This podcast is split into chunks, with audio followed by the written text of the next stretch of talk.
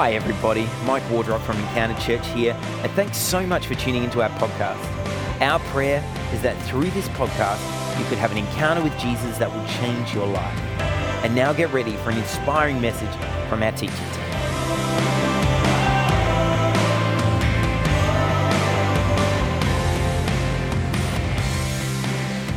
Welcome to Palm Sunday, everybody. Good to be with you. We are so close to Easter now. You know, Jen talked about before how she thinks Easter is her favorite over Christmas. Christmas is, if you, if you want to connect deeply with the culture through Christianity, Christmas is really the last time. But in terms of where meaning resides, Easter is where it's at. Easter is the most important celebration for the Christian church. So if you're new in the room and maybe Christianity is new to you or you're online, you just check this out. Just know that this is the most special, beautiful week of the year coming out. It's called Holy Week and it starts today on Palm Sunday, sometimes known as the triumphal entry, because this is the day that King Jesus entered Jerusalem to take his throne and his crown. And I'm going to get to that in a minute. But what I want to talk about first is expectation management. Now, everyone has to manage with this in their lives. We just had our first Growing Godly Marriages course during the week. That was amazing. Pieter and the team set it up. 11 couples. Uh, Troy and Jeannie came, shared with us. Beautiful time. And one of the things that we love and investing into our couples is helping them with expectation management. That is, when you just started dating and the romance level is here, and you're like, oh, it's amazing. But the reality level is here and you're like, this is what life is like. It's like, no, it's not. You're on the Easter camp of dates. Like, you just, your, your adrenaline level is sky high. And you get home and you wake up in the morning and have to do some dishes and wonder if, like, the world's crumbling around you. And it's not. You just have to do dishes. It's, it, it's balancing that out. That's part of managing expectations. It's not about bringing all our expectations down, it's just about thinning the gap between where reality is and where our expectations should be. Now, you've all experienced this before. You've all had times where you've gone to an event or you've experienced something and you thought, whoa, this was way better than I expected, even if it was great. So I went to my wedding going, this is going to be the best day of my life, and it genuinely was, and it exceeded my expectations. Like, this is amazing. And I remember having the same, I mean, movies, like, I'm going to talk about movies. That, I, I got to be me. Uh, the, I remember having the same sort of experience um, when I went to see, for, um, for example, Looper. Has anyone seen the movie Looper before? Bruce Willis movie, great, great flick. But I went there knowing nothing about it and going, oh, it could be anything. And I walked out going, that was sensational. Uh, same thing with the movie Parasite. Tex and I went to see Parasite together, going, ah, Korean movie, uh, this could be, I don't know, could be a vibe. And we walked out going, that might be the best movie we've ever seen in my life. Conversely, I remember taking a bunch of friends to see Mystic River and then walking out afterwards and going, I'm so sorry. It was, it was supposed to be good? I don't know. I remember watching Titanic last year and going, oh, and that won an Oscar, really? Okay, okay. Yeah, I knew that wouldn't win friends. I don't care. It's not good. It's not good. um, more, more specifically, the new Star Wars movies. I went to The Force Awakens. I was like, oh, that was better than I expected. Then I went to The Last Jedi. I was like, oh, that was truly terrible. And then I went to The Rise of Skywalker. I was like, I am just numb with pain now. Like, I don't feel emotion anymore. I, I don't know whether, I don't know what bad is anymore. This is, there's a thing where we have our expectations and they get exceeded where we have our expectations and they get undercut, and then when we have our expectations and they get totally subverted in a way that is actually exceeding them, but it feels like it's undercutting them. That's what I want to talk about today because that is at the center of what happens on Palm Sunday and the triumphal entry. Now, today is called Palm Sunday because in the Gospels, the people welcome Jesus into Jerusalem by waving branches, and specifically in John's Gospel, they're referred to as palm fronds. So often uh, in different traditions, in the Coptic, the Egyptian Coptic tradition, they weave together love hearts and crosses out of palm fronds, and they lay them at the front of the church as a symbol of peace and of welcoming King Jesus into our hearts. Isn't that beautiful? And this is part of what it means to be part of Palm Sunday. In Luke, in fact, is this the one that we read? It's the only version without branches because Luke has been drawing a story together, and he's less focused on the detail of the branches than he is on the story that he's now bringing to a conclusion. Because the entirety of Luke's gospel, just like Matthew, just like Mark, John's slightly different, has been pointing towards the coming of Jesus to Jerusalem, this one city Now, Jesus is for everyone. How many of you were born in Jerusalem? Show of hands. Show of hands. That's what I thought. Harry, I don't believe you. And so, and so we know that Jesus is for the world. Yet for some reason, this city, Jerusalem, matters so critically. Matters so critically. So Jesus, uh, Luke brings him to this point. Jesus has been saying, I'm going to Jerusalem. This is where we have to go. He's been telling his disciples three times he's going to be crucified and that he will rise again there. They don't understand. And then he comes to the Mount of Olives and he pauses up there, gazing down at Jerusalem like a king surveying his kingdom. And he mounts his trusted steed, a donkey, not a colt. Just, just a little not a cult joke there for you. That's fine. We're not a cult. Nervous laughter continues.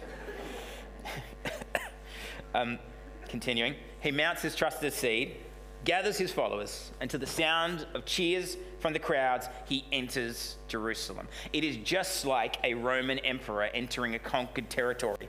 So the king of Israel enters the capital city, surrounded by friends and with the cheering of supporters in his ears. What a moment! So, why a week later was he crucified? It's pretty good, right? Everything seems to be going to plan. Here he is, overlooking the city. Why was Jesus crucified? Doesn't make sense based on what we're reading there. If everybody was cheering for Jesus, if he was the king entering his kingdom, then why was he killed one short week later? Let's go sideways for a second. Jesus fulfilled many prophecies during his time on earth, but he also fulfilled these archetypes. There are these three archetypes in Jewish culture the prophet, the priest, and the king. Now, the prophet, the priest, and the king were these three roles that worked together. The prophets, and they had crucial leadership positions, but they worked together in cohesion, almost a bit like the Trinity. The prophets were the mouthpiece of God to the people. They called the Israelites towards God by showing them their own sin they were not popular either, just in case you're wondering. They had an uncanny ability to see glimpses of the future, and they often performed miracles through the power of God. So you think of Elijah or Moses. Moses parts the Red Sea. Elijah uh, uh, calls down fire from heaven uh, and, and, begins a, uh, a, rain coming and ending a drought. These are the sort of miraculous events that surrounded prophets. The priests, though, were the mediators between God and his people, mouthpiece and mediator. They called the Israelites towards God by entering the holy place in the temple, and the high priest entered the holiest of holies, and by sprinkling the blood of the sacrifice on the mercy seat to atone for the people's sins. They also had to live pure and holy lives as a living example for God. So, famous priests might include Aaron or Samuel. And then there were the kings. The kings were the monarchs, the rulers of the people under the hand of God. They called the Israelites towards God by ruling in righteousness and with strength and equity and justice. They were appointed by God to lead the people as if they represented God. So think David or Solomon. These are famous characters in the overarching story of the Bible in the Old Testament and the three major roles prophet, priest, and king. But Jesus not only filled those roles, he fulfilled them. He was a prophet, he was a priest, he was the king, he was the archetype, but he was also the original. He was the true prophet, the true priest, the true king. Let me show you how we know this sort of things in the Transfiguration. For example, we looked at that a couple of weeks ago. You remember? Yes, we all remember, because if we weren't here, we listened to the podcast. Oh, you guys are good. And Jesus is shown at that time as the ultimate prophet. He appears in glory, it says, with Moses and Elijah. Now, when you're standing with Moses and Elijah, that builds credibility. They were the two most prominent, most famous prophets. And so Jesus standing with them builds credibility. Then his glory, the fullness of his character is revealed, and it's shine, he is like God in that moment. His divinity is revealed. And then the voice of God affirms and blesses Jesus. You get it all coming together in this one moment. Jesus is the true prophet. You with me? Yeah? Yeah, come on, come on. You with me? Good, good. You might not be, but I need you to say yes in that moment. But in this passage, he's not showing that he's the true prophet, he's showing that he's the true king. This is all about royalty, the kingship of Jesus. Like all kings in that time, he's about to enter a city which he has conquered, and Jesus is surrounded by his army of followers. He's mounted on a steed, he looks down from high, he's greeted with joy by the citizens. But at the same time, when we read, when we listen to this passage, it's not really what it says, is it? Like that's, you can extrapolate that, but that's not really what it says. This is what it says Jesus is surrounded by his disciples, people devoted to a life of service and being people of peace, not warfare. The steed he is mounted on is not a war horse, but a young donkey. Fulfilling a prophecy made by Zechariah more than 500 years earlier. The citizens who greet him are genuine, but they're speaking about him in a highly unusual way that's causing the religious leaders to go, Whoa, you should not let them speak like that. And when he looks down at Jerusalem, which he's conquering not with an army, but with a vision, a vision of what the world should be like, called the kingdom of God. He looks down on it and he doesn't gloat over his conquered opponents. He weeps for the hearts that he sees in the city. Broken for the brokenness he sees, and more than that, for the unrepentant spirits, for the people who sit in the city and will see the king and will never bow down to the royalty. There's a problem here, church, in what's going on there. Jesus is not a normal king. He's not a normal king. Here is what a normal king looks like. In the Old Testament book of 1 Samuel, which is one of the history books of the Old Testament, the Israelites have taken the promised land, and Samuel is leading the people as the high priest and judge over Israel, but he's getting old. Relatable. So, in verse 4, this is what we read. So, all the elders of Israel gathered together and came to Samuel at Ramah. They said to him, You're old. Rude. And your sons do not follow your ways. Tough. Now appoint a king to lead us, such as all the other nations have. Let's read that last sentence again. Appoint a king to lead us, such as the other nations have. Do you know what made Israel special? God. Only God. God was their king. They never had a different ruler. They had judges, they had leaders, they never had a king like all, like all the other nations because they had God. They had God to tell them, to lead them, to show them where to go and what to do. They had the king they needed, and they said, We do not want to be special. We want to be just like everybody else. Any Christian in this room ever felt that way in a group of people? Like, ah, can I just be like everybody else today? And not be all that Christian today? Is that right? Can I just yell at somebody on the road and not feel bad about it? Is that, is that all right? Can I just sort of like ignore my kids for a while and watch Netflix? Can I, can I just be like that? I didn't see any hands that time, but I'll keep going. See, Samuel at the time was the equivalent to their king, but he was accountable to God because he was the high priest. So he had to go into the holiest of holies to make sacrifices once a year. He had to make sacrifices on behalf of the people, which means that if he was not right in the same in the sight of God, he's dead. Bang. It's that simple. That was what Samuel lived under. Do you know what that does? It breeds accountability. Like a little healthy dose of fear directed the right way does breed accountability. It is not a bad thing for your children to fear you just a tiny bit, just enough to actually like not run on the road when you yell stop. It's that sort of thing that actually breeds healthy boundaries, healthy accountability. The Israelites are saying they don't want to be special. They don't want God as their king. And Samuel's furious about this, but God, as he often does, is gracious enough to give them what they want. He tells Samuel, Now listen to them. This is verse 9. But warn them solemnly and let them know what the king who will reign over them will claim as his rights. So Samuel goes back and he tells them, This is what the king who will reign over you will claim as his rights. He goes on for a while, so bear with me. He will take your sons and make them serve with his chariots and horses, and they will run in front of his chariots. He's going to conscript them into the army. Some he will assign to be commanders of thousands and commanders of fifties. Oh, prestige. And others to plow his gra- ground and reap his harvest. Oh, okay, that's, that's less good. And still others to make weapons of war and equipment for his chariots. Oh, so all my sons will serve him at what he wants. Yes, that's what the king will do. He goes on, he will take your daughters to be perfumers and cooks and bakers. Sarah's like, that's not so bad. And he will take a tenth of your grain and of your vintage and give it to his officials and attendants. Wait, wait, wait, wait, wait, wait. So he's going to take a tithe, but he's just going to give it to his favorite people. That's right. Oh. So the tithe that would bring to the temple anyway, yes. Instead of going to the temple, it'll go to the government, and the government will give it out to their preferred bureaucrats. Insert political cynicism here. I'm going to keep moving. Your male and female servants and the best of your cattle and donkeys he will take for his own use. He will take a tenth of your flocks, and you yourselves will become his slaves. When that day comes, you will cry out for relief from the king that you have chosen. But the Lord will not answer you in that day. Why? Because God gives you what you want. The grace and horror of God at times is that He will turn you over to your own desires and say, if that's what you really want, I won't stand in your way. And it is a horrifying thing when this happens. So he lets them know all of that. And naturally, the people were like, oh, I didn't realize that. And so their response, as you'd expect, is no, we still want a king. Because humanity. We want a king over us. Then we would be like all the other nations with a king to lead us and to go out before us and fight our battles. And like, didn't you, haven't you heard the song? Like, this is how we fight my battles. They haven't, they haven't heard that yet. It hasn't been written. So they like, we want a king to do it. Like, ah, God. Samuel's so mad. He, hears, he heard all that before the people. He repeats it before the Lord. And in verse 22, the Lord answered, Listen to them and give them a king.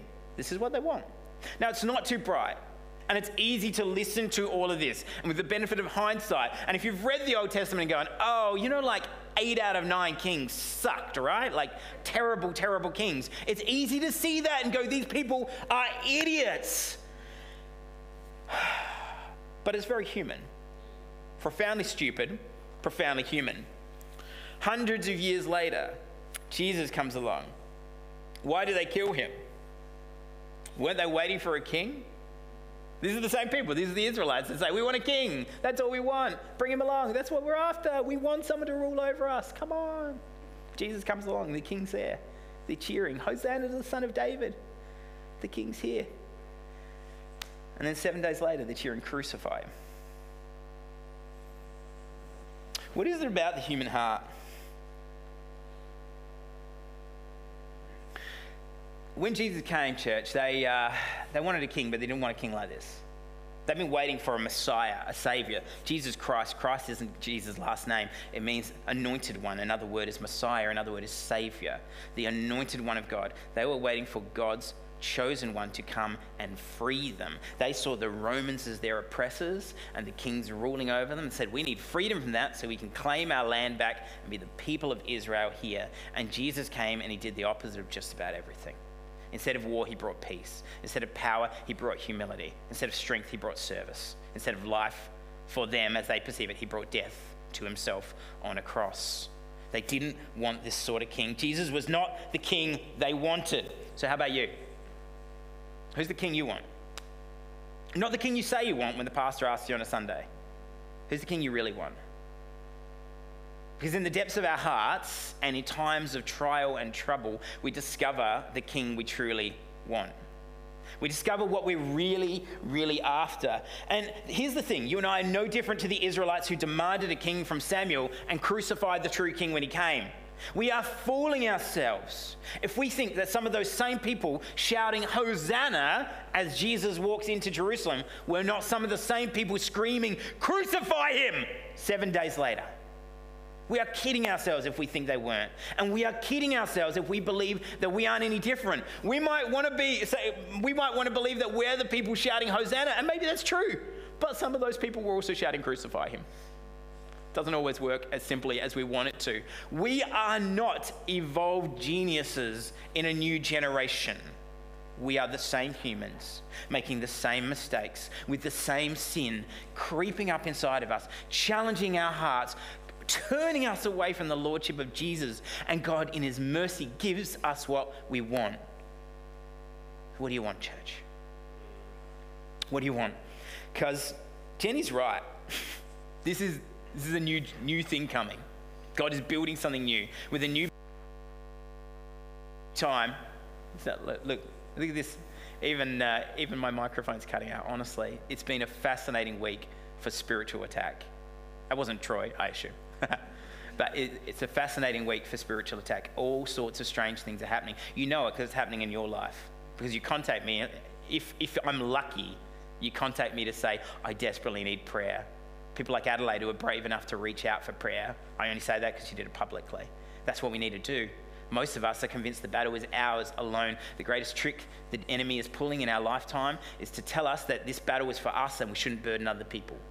That is a lie from the enemy. You are here in this room not to listen to me, but to be the people of God to each other. The ministry comes when we recognize that the enemy is whispering lies in your ears about how to manage all your problems. We manage it by unburdening it with other people, not to dump, but to share. And we receive their burdens back in return. And we share that, and that is the people of God with the Spirit of God working through us, building up the church. That is the church in action. That is how the kingdom of God expands. It's not just through me saying stuff, it is through us doing stuff through our faith. And the faith comes in humility. That's a Jesus modeled faith. It's not a king who comes over the top to tell us what to do, but a king who comes under and serves us, the king who washes his disciples' feet. That is the king we serve. That's the difference. But we don't want that king. In my opinion, feel free to disagree, and I'm sure some of you do. In my opinion, there are three kinds of kings that we look for. All right, if you've seen the movie Black Panther, just to go to movies again, but a bit more mainstream. Three kings. First one, T'Chaka, the father. He represents tradition, stability. Now, we say we, we say we want a lot of things. But When push comes to shove, when we're under pressure, we, we fall back to what we're doing. We fall back to what we have always known. That's unchanging conservatism. And the second one, Killmonger, represents upheaval and social violence. In his case, physical violence, but often it's social violence. Social media warriors. In that, I see blind progressivism. People who go, we need to move forward without considering the consequences. And then there's a third kind, T'Challa, the Black Panther himself. You would think the good king. Eh, eh. He represents questioning and balance and inactive centrism. What I'm trying to say here is not to critique any of our political parties in Australia. I don't care enough about, I, I do, but I'm, I'm not here to talk about that. What I'm here to say is every political system we set up is doomed to fail in one way or another. Okay? That doesn't mean we should doesn't mean we shouldn't have democracy. Please, I'm very grateful for democracy. But it means that we cannot put all our trust in the system. Because that king will let us down. If you voted for Scott Morrison and he's ever done something you didn't like, your, your king has let you down. If you're gonna, about to vote for Albo and then he does something you don't like, your king will let you down. Only one king will not, and that is Jesus. But the cost is high. Don't clap till you heard the cost.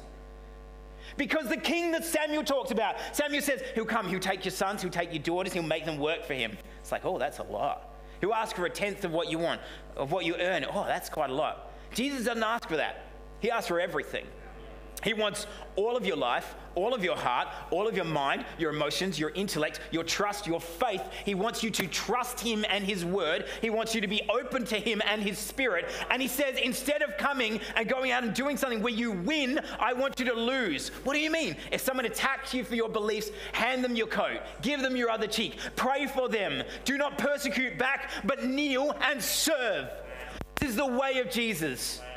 This is the way of Jesus. The true king comes to serve, riding on a donkey in humility to die. Which king do you want? Because you can choose whichever you like.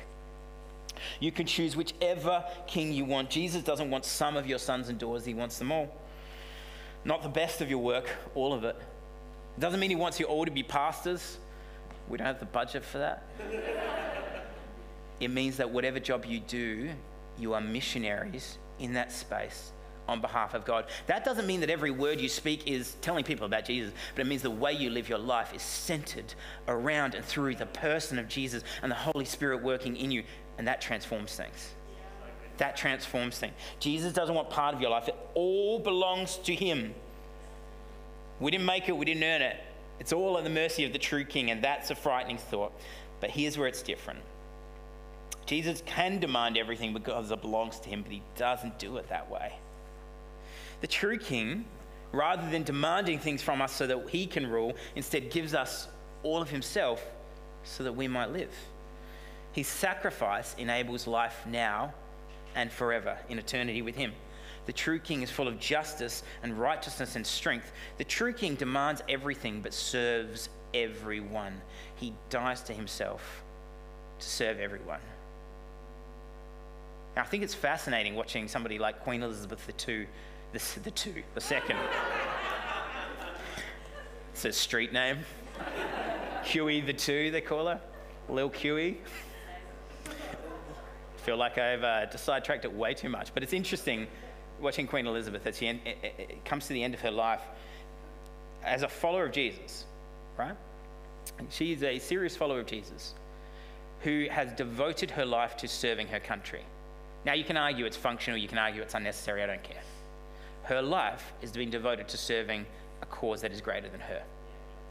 That's the challenge of the follower of Jesus. The challenge of selecting this king is you don't just get to vote for someone else for the next election. The challenge of voting for this king is when you were at home eating your breakfast in the morning, that king is speaking to you. The challenge of selecting this king is when you come to your darkest moments and your instinct tells you, I want what I want right now. That will satisfy me. The true king comes in and says, just, just let me by my spirit speak to you another way. Because you think this will satisfy you now, but in the long term you will die. But I want a king now! But it's going to kill you. If I give you what you want, it will kill you. The only way to give you life is to take some of what you want that is your desires, and give them to me, to trust me with them, to give them back to you. And that death we were talking about, let, let me manage that. Let me take on the death for you. Jesus looked over Jerusalem and wept as their king because he knew he was going to be murdered there by the very people he'd come to save. And I've got to tell you, man, I'll, I'll just do this because we're real in encounter. Sometimes I feel like that as a pastor. I feel like I'm reaching out to people and desperately following them up. I'm like, oh, have, have people been welcoming you? Oh, not really. Okay. Oh, it's sad because they were welcomed when they walked through the door. Um, like, how you going? Crickets, just ghosting because it's easier than communication. Ministry is kind of a series of unhealed wounds, one after the other. But we do it because the calling placed upon us is to love and serve the people. It's really hard sometimes. It's been pretty hard this week. But it's been pretty good too. We had this uh, moment on Wednesday. Jenny and I had had this massive fight on Tuesday. You're welcome, internet. You can keep that. Is, uh, by the way, this is how life works. Uh, husbands and wives, you will still have fights once you're married. We've never had a fight. That's a problem. We'll talk about that in counselling we had this massive fight, and then uh, it came into Wednesday, and we are both in kind of a, like you know it was, it was resolved, but we, were, weren't in the best mood, and then a bunch of bad stuff happened in a bunch of different ways, and we got to Wednesday night, and Jenny was going out for dinner and a meeting, and I was going to Growing Godly Marriages, and we're both just like, ah, this sucks. Wonder, uh, wonder if there's any openings in like, you know, the garbage bin industry, like just picking up bins, putting them in. Sounds pretty good. Cruise around, bit of fresh air sort of.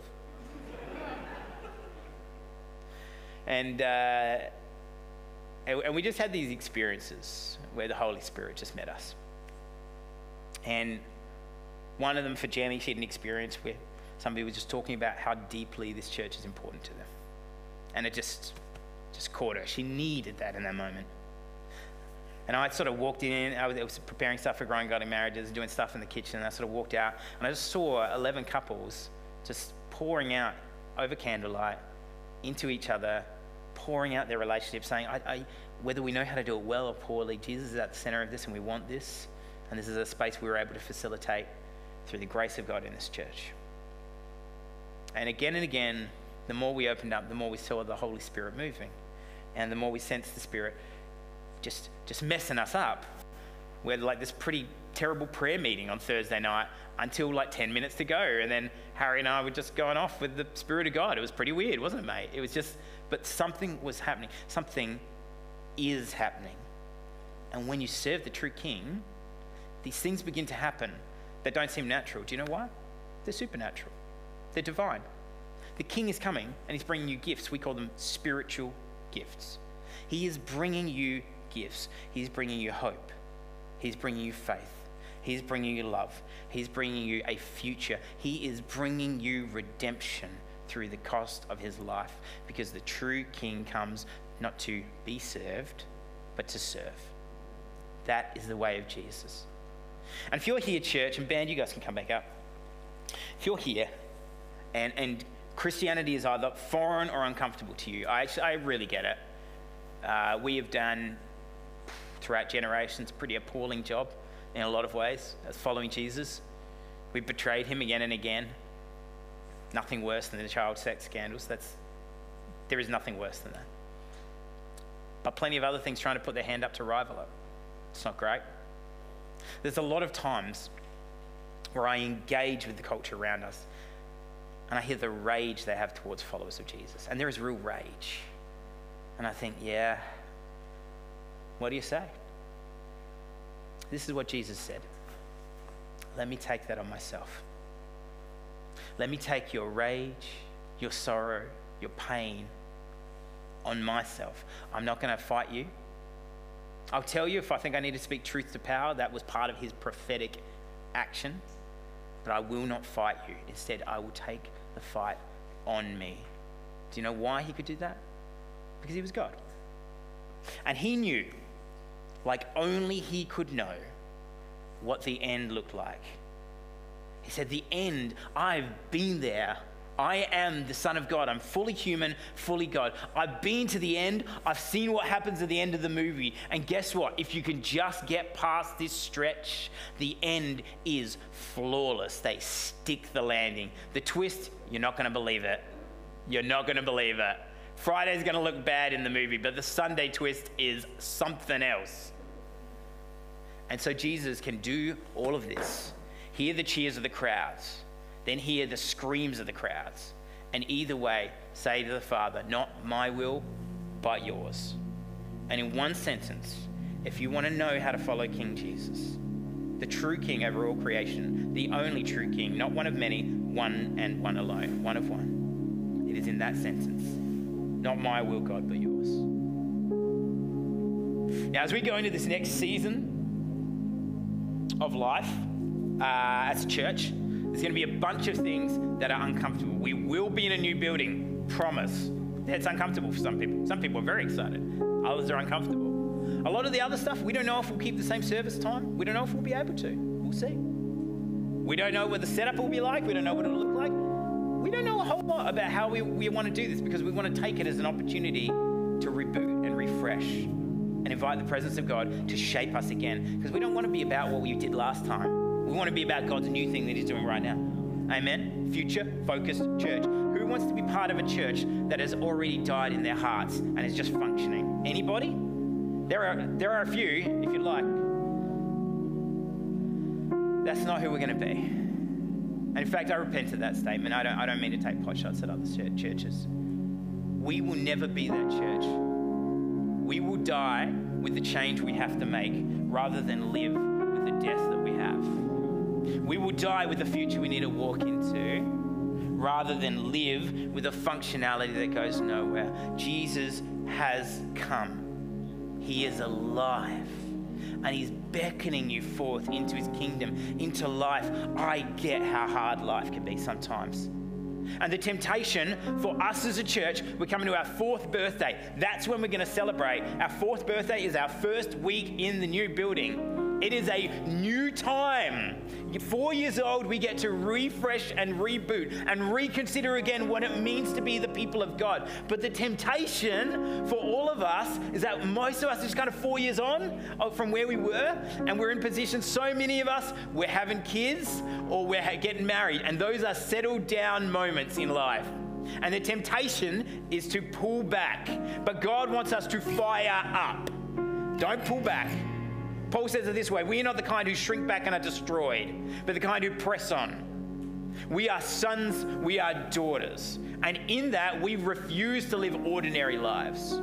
We refuse to just deal with an ordinary baseline life, but instead we invite the extraordinary, the supernatural, the presence of God to invade who we are and break through. My invitation to you tonight is to say once again, My King is Jesus. It's a bold statement. It is a life changing statement. If you do it with your heart and with your mouth, you are doing two things. Number one, you are declaring that Jesus is Lord and King. That is saying you are putting your life into the hands of Jesus. He is your Savior. And if you haven't done that before, that would mean now you're a Christian, which would be a really cool thing. And if you have done it before, you, you know what's about to happen. You're convicting your own heart. You're allowing God to cut you to the heart, cut you right to the heart. Maybe you were here when we launched this church, and that was a moment for you. That's four years in the past. You need another moment. You need to be pursuing the presence of God again. This is what God wants. I can promise you that. I can promise you. God wants you to be uncomfortable. God wants you to be sacrificing. God wants to be laying you to be laying stuff down. God wants to be you, you to be moving in spaces that you don't have control over because then when we're a little out of control, the Spirit scoops us up and works through us. We can give it over to God. Why don't we why don't we pray? Oh no no. I tell you what. I tell you what. Let me just give you something to think about and then I'm going to pray. And then we're going to worship. It'd be very fair to go, okay, Mike, sure, I need to choose Jesus again. Okay, you've said it before. I, I have. I have. Uh, but this time I think, I think God's actually doing something very new. I, I think God is ending a moment, ending an era. It's been funny how many weird little things have just happened over the last couple of weeks that it's like the building itself is trying to kick us out. Like, like we are like a possessed occupant in here and the building's get out, you know, like it really wants us out. I don't, don't take that too literally, okay? But it feels like the end of an era. It really does feel that way. And at the end of an era, you draw a line in the sand. I think there are four ways you can do it. You can work out what God wants to do with your time. That is, how do you use your time to serve Jesus? I don't mean the sense that you're working and, and that's for the glory of God, it is, but how else? What do you do with the rest of your time? What about your talents? What about the gifts and graces you have? Are you incredibly gifted at worship, but you've been leaving it there because you just kind of don't want to? Or you're afraid? Let's bring it up here. Are you somebody who has an incredible gift of hospitality, but you haven't stepped out because you don't want to make a coffee? There are other spaces to be hospitable. Let's bring it out. You might be somebody who needs to sow into the next generation of children. You might be somebody who needs to reach people online, and only you have the gifts and talents. These are areas we need the talents of the church. Or maybe most Westerners, it's your treasures, it's your finance. They're like, I'll give everything, just not my money. It's not an idol, though. Yeah, absolutely not, I'm sure. I will never go tap you on the shoulder personally about that. But if you're a follower of Jesus and you're not giving money to the church, I would challenge you to ask yourself why. And then I would challenge you to bring that to God for the answer. Not to me, but not to you either. Bring that to God. That would be my challenge. I, don't like that. Yeah, okay, you don't have to. I'm just telling you what God would want and the last one, and the biggest one, is your heart. God wants your heart. All that other stuff flows out of that. If you do that and God doesn't have your heart, the other stuff doesn't matter. It's functional. God needs your heart in order that the rest of your life flow out of that. Because if you give your time, your talents, and your treasures to Jesus, but He hasn't captured your heart with His joy, His mercy, His love for you, then you will do that out of function and because of out of obligation, and you'll become bitter. But if you do the same things out of a heart devoted for Jesus, all of those will become joys. The joy of the Lord is your strength. That's what you need to have in you. Now, here's what I want to encourage you with as we respond. At the end of the book of Joshua, and I am finishing, the end of the book of Joshua, the people have come into the land. And Joshua gathers them all together before he sends them off to their different areas. And he says, Right, we are at the end of this moment. I am about to die. I've done my job. I brought you into the land. You all have your land. Now, hear this choose this day who you will serve. Choose this day.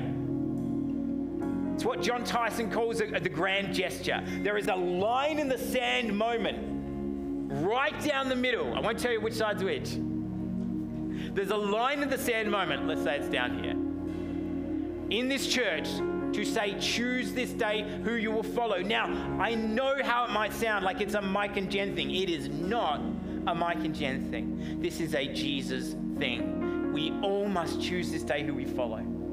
Do we choose life or do we choose death? Do we choose the desires of our hearts? How's that been going for us, by the way? Really well? Or do we choose the life that is countercultural but gives us true fullness of life? As I was praying this morning, that's the challenge I sense God had for his people this morning. From Joshua, it's Palm Sunday. We're pointing to a new king, a true king. Choose this day who you should follow. Who is it going to be? I'm going to pray. And then I, I want to invite people to respond. And uh, I want you to think carefully. And I want, if you're a follower of Jesus and you want to choose again to follow Jesus this morning, I'm going to invite you in a moment to put your hand up. which means that if you're a leader in this room, I, I, I hope you put your hand up, but, but actually, it, it's more about giving you permission to do so. Okay? There is no obligation. But at the same time, I, I, want to let you know that this is for leaders. This is for people who have followed Jesus all their lives. This is the line in the sand moment to go as we approach Easter, as we come to the end, question mark, of the last couple of years. There's a line in the sand moment to go, who do I want to follow? The flip side is that if you've been here for a long time, and you're like, you know what, this might be my way out, it actually might be.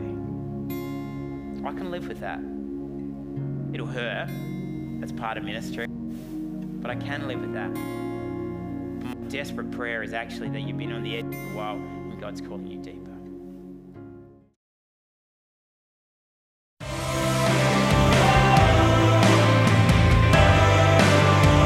Thanks so much for listening. I pray that you were able to hear from God in a fresh way today. We would love to hear from our listeners.